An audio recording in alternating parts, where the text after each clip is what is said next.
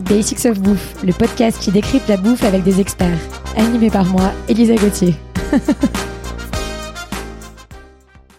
Dans ce troisième épisode de notre série sur l'Italie, on va parler de riz. Et je retrouve notre experte en gastronomie italienne, Alessandra Pierini, la fondatrice de Rap. Hello Alessandra. Ciao à tutti. Alors d'où vient le riz? Le riz est une plante originaire des régions d'Asie du Sud-Est, dont les premières traces remontent à 5 ou 6 000 ans. À son arrivée en Europe, euh, le riz est d'abord utilisé comme un médicament mais c'est grâce aux Arabes qui, au Moyen Âge, l'ont introduit en Sicile et qu'on commence à l'utiliser donc dans la cuisine. Il trouve son terrain de prédilection dans le nord de l'Italie, dans la région du Piémont, de la Lombardie et des Vénéties, qui sont des régions occupées par la vaste plaine du Pô. L'Italie est depuis longtemps un des plus grands producteurs de riz en Europe et la plus grosse production est concentrée dans la région du Piémont. Incroyable. Alors, quels sont les différents types de riz et quelles sont leurs spécificités euh, pour la cuisine? Il existe des différentes catégories de riz selon la taille et leur composition. On les utilise dans des différentes recettes pour obtenir le résultat optimal. Ce sont surtout des recettes typiques du nord de l'Italie. On peut les réaliser pour des soupes, des timbales, des risottos, des desserts. De toutes les variétés les plus utilisées, euh, ce sont donc celles euh, les plus connues, celles pour les riz à risotto. De manière générale, on peut compter pour euh, ces variétés en temps de cuisson qui varient entre 16 et 20 minutes.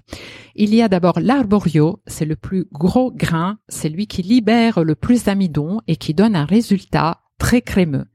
Il tient bien la cuisson, il est parfait pour des risottos plutôt rustiques, avec la saucisse, saucisse par exemple, ou bien des champignons. Il y a le riz carnaroli, c'est le grain le plus long, il offre une excellente résistance à la cuisson, il donne un risotto moins agglutiné, les grains sont plus détachés. Il tient aussi bien la cuisson et il est idéal pour des risottos à la milanaise, c'est celui avec le safran, ou bien des risottos fruits de mer ou avec des gambas. Enfin, le vialone nano, c'est le grain le plus petit et court, il reste plus compact et il prend bien du volume et contient beaucoup d'amidon, plus que les autres.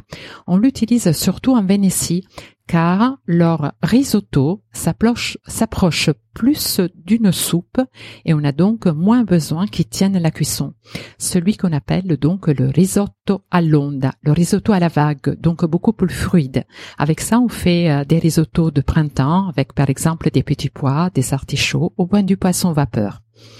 Il y a une autre variété dont on parle beaucoup depuis quelques années, c'est le riz noir, qui est né dans la région de Vercelli dans le Piémont. Mais ses ancêtres étaient chinois. C'est le résultat du croisement de deux variétés, un riz bien blanc euh, local, plus difficile à cultiver, et, le riz, euh, un riz noir. C'est celui qu'on appelle le riz vénéré, de Vénus, la déesse de l'amour, en Chine était considéré un puissant aphrodisiaque, un grain violacé, rond, très aromatique, avec un goût prononcé qui rappelle la noisette. On le cuit à l'eau ou au pilaf, il a une très bonne tenue de cuisson et il est très croustillant. Alors, quelles sont les grandes règles du risotto? C'est surtout un plat minute. Il faut maximum une demi-heure de préparation en tout. Comme les pâtes, ne le préparez surtout pas à l'avance. Il cuit trop, devient collant au mot et aucun Italien ne l'accepterait. Il faut déjà euh, des bons ustensiles, une casserole assez haute et large pour un fond avec un fond épais, une louche pour le bouillon et une cuillère en bois pour mélanger. Donc un bon riz, une matière grasse de base, traditionnellement c'est le beurre, mais si on fait un risotto à base de poisson, on tolère l'huile d'olive.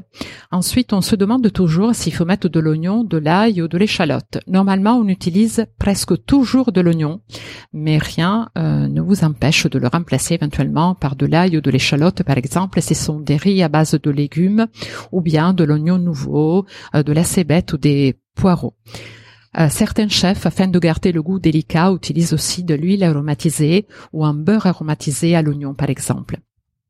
Le vin, on l'utilise aussi bien blanc, sec ou rouge selon les recettes. Normalement, il sert à renforcer le goût du risotto et, et donne une petite touche d'acidité.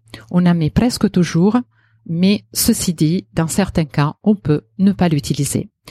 Ensuite, il y a le bouillon. Il donne évidemment du goût est presque toujours essentiel. Il faut l'adapter au type de risotto. Il sera végétal si c'est un risotto à base de légumes, à base de viande autrement, ou bien du poisson. Euh, c'est euh, quelquefois vous pouvez l'utiliser aussi à la place du bouillon de l'eau chaude salée parce que le risotto, parfois, il peut euh, être un peu trop corsé. Par exemple, si on prépare des risotti à base de gorgonzola. On peut, on peut dans certains cas aussi cuire le risotto intégralement dans le vin ou dans du champagne, par exemple. Ensuite, on respecte les proportions euh, de riz. L'idéal sont 80 grammes de riz par personne. Et l'oignon on en utilise un tout petit avec un verre de vin si c'est un risotto pour quatre personnes et le bouillon trois fois le poids du riz. Donc par exemple, si on a 300 grammes de riz, on utilisera 900 grammes de bouillon.